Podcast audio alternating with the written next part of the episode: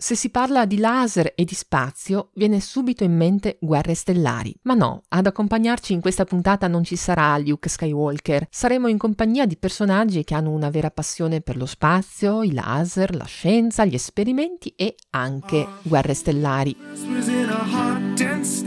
Naturalmente andiamo di nuovo a far visita a Sheldon, Leonard e gli altri che questa volta non ci accolgono nel loro famoso appartamento, ma sopra il tetto di casa per condurre insieme un esperimento che sfrutta un laser e prende di mira la Luna.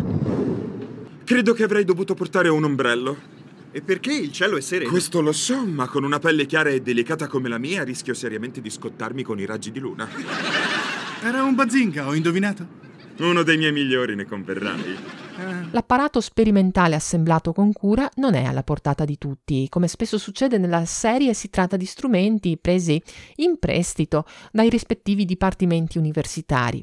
Strumentazione sofisticata, quindi, e competenze tecniche degne dei protagonisti, anche se per loro si tratta quasi di un giocoso passatempo. Un esperimento che, per farla breve, non possiamo cercare di replicare dal terrazzo di casa nostra, ma al di là delle difficoltà tecniche, è davvero semplice capire cosa vogliano fare e cosa vogliano misurare. Partiamo dal cosa fanno. Sparano un potente fascio laser sulla Luna. Oh, ciao, che succede? Vieni sopra a far rimbalzare il laser sulla luna.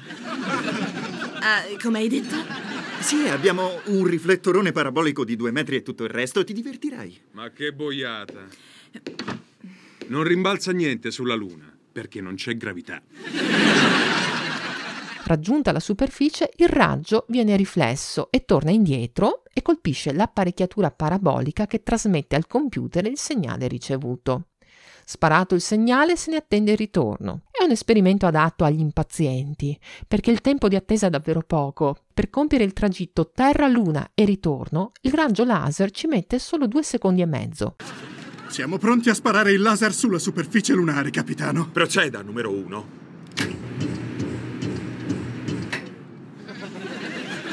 Eccolo, ecco il picco!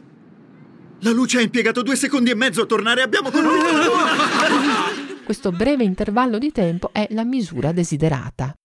Apparecchiatura tecnologica, potente raggio laser e puntamento precisissimo servivano proprio per ottenere questo dato. Tanta fatica per nulla? Un gioco al tiro al bersaglio per veri nerd?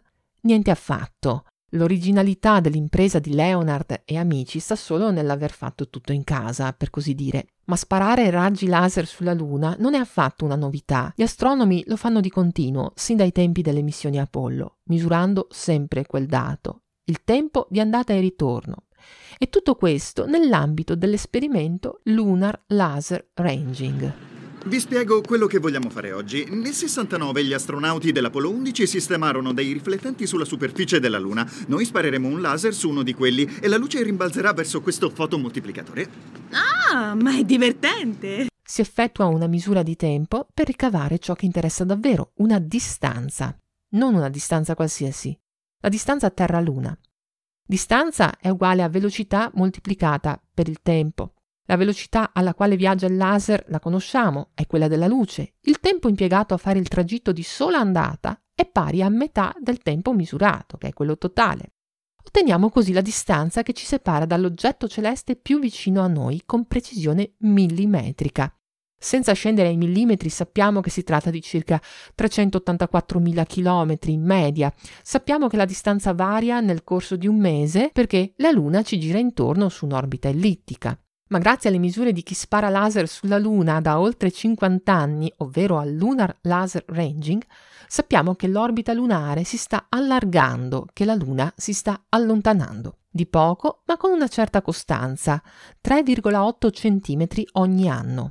L'allontanamento è dovuto alle interazioni gravitazionali fra Terra e Luna e al fenomeno delle maree. Niente che non si possa spiegare dal punto di vista fisico. Il monitoraggio costante di questa distanza permette poi di fare considerazioni sulla composizione interna della Luna e sulla stabilità della forza di gravità universale. Ma tornando all'esperimento, come può la superficie lunare riflettere un raggio laser, rispedendolo con tanta cura al mittente, che si tratti di veri astronomi o di Sheldon Company.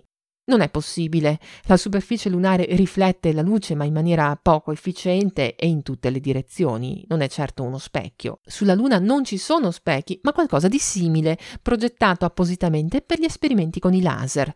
Si tratta di pannelli retroriflettori e qualcuno li ha portati fin lassù. Sono i bersagli ideali e sulla Luna ce ne sono cinque.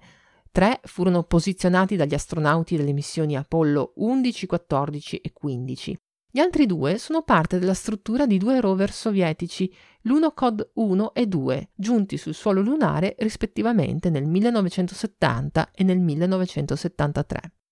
Quanto è grande la superficie di questi pannelli? Poco. Immaginate a grandi linee dei quadratoni con il lato di 50 cm. Avere una buona mira a questo punto è essenziale. È importante che il laser punti sul mare della tranquillità. Ricevuto. Oltre a un sistema di puntamento molto preciso, bisogna usare un laser e non un generico fascio di luce. Porca, quello è il laser! Intrippante! Sì, esatto. Quando Albert Einstein nel 17 stabilì in maniera concreta i fondamenti teorici del futuro raggio laser nella pubblicazione Zur Quantentheorie der Strahlung, si premurò di chiarire che il dispositivo finale avrebbe dovuto essere molto intrippante. Eh, c'è riuscito di brutto. Se abbiamo presente il fascio luminoso emesso da un faro, ad esempio, sappiamo che il cono di luce si allarga con la distanza, troppo. Anche un fascio laser a lungo andare si allarga se la distanza è considerevole, ma sui retroriflettori lunari giunge comunque una quantità di fotoni sufficienti da poter essere riflessi e successivamente raccolti e rilevati. A questo punto però, a forza di sparare alla Luna, potrebbe sorgere un drammatico dubbio. Una domanda. Siete sicuri che non esploderà? Che il laser? No, la luna. Vedi, lui sì che è l'uomo giusto per Penny.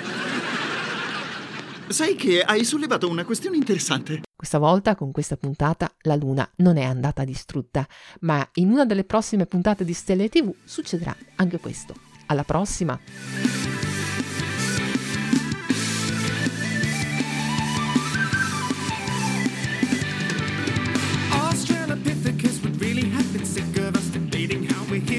Catching deer. We're catching viruses. Religion or astronomy. It all started with a big bang. Avete ascoltato Stelle e TV, un programma di Elena Lazzaretto. Novità e contatti su guardachecello.it.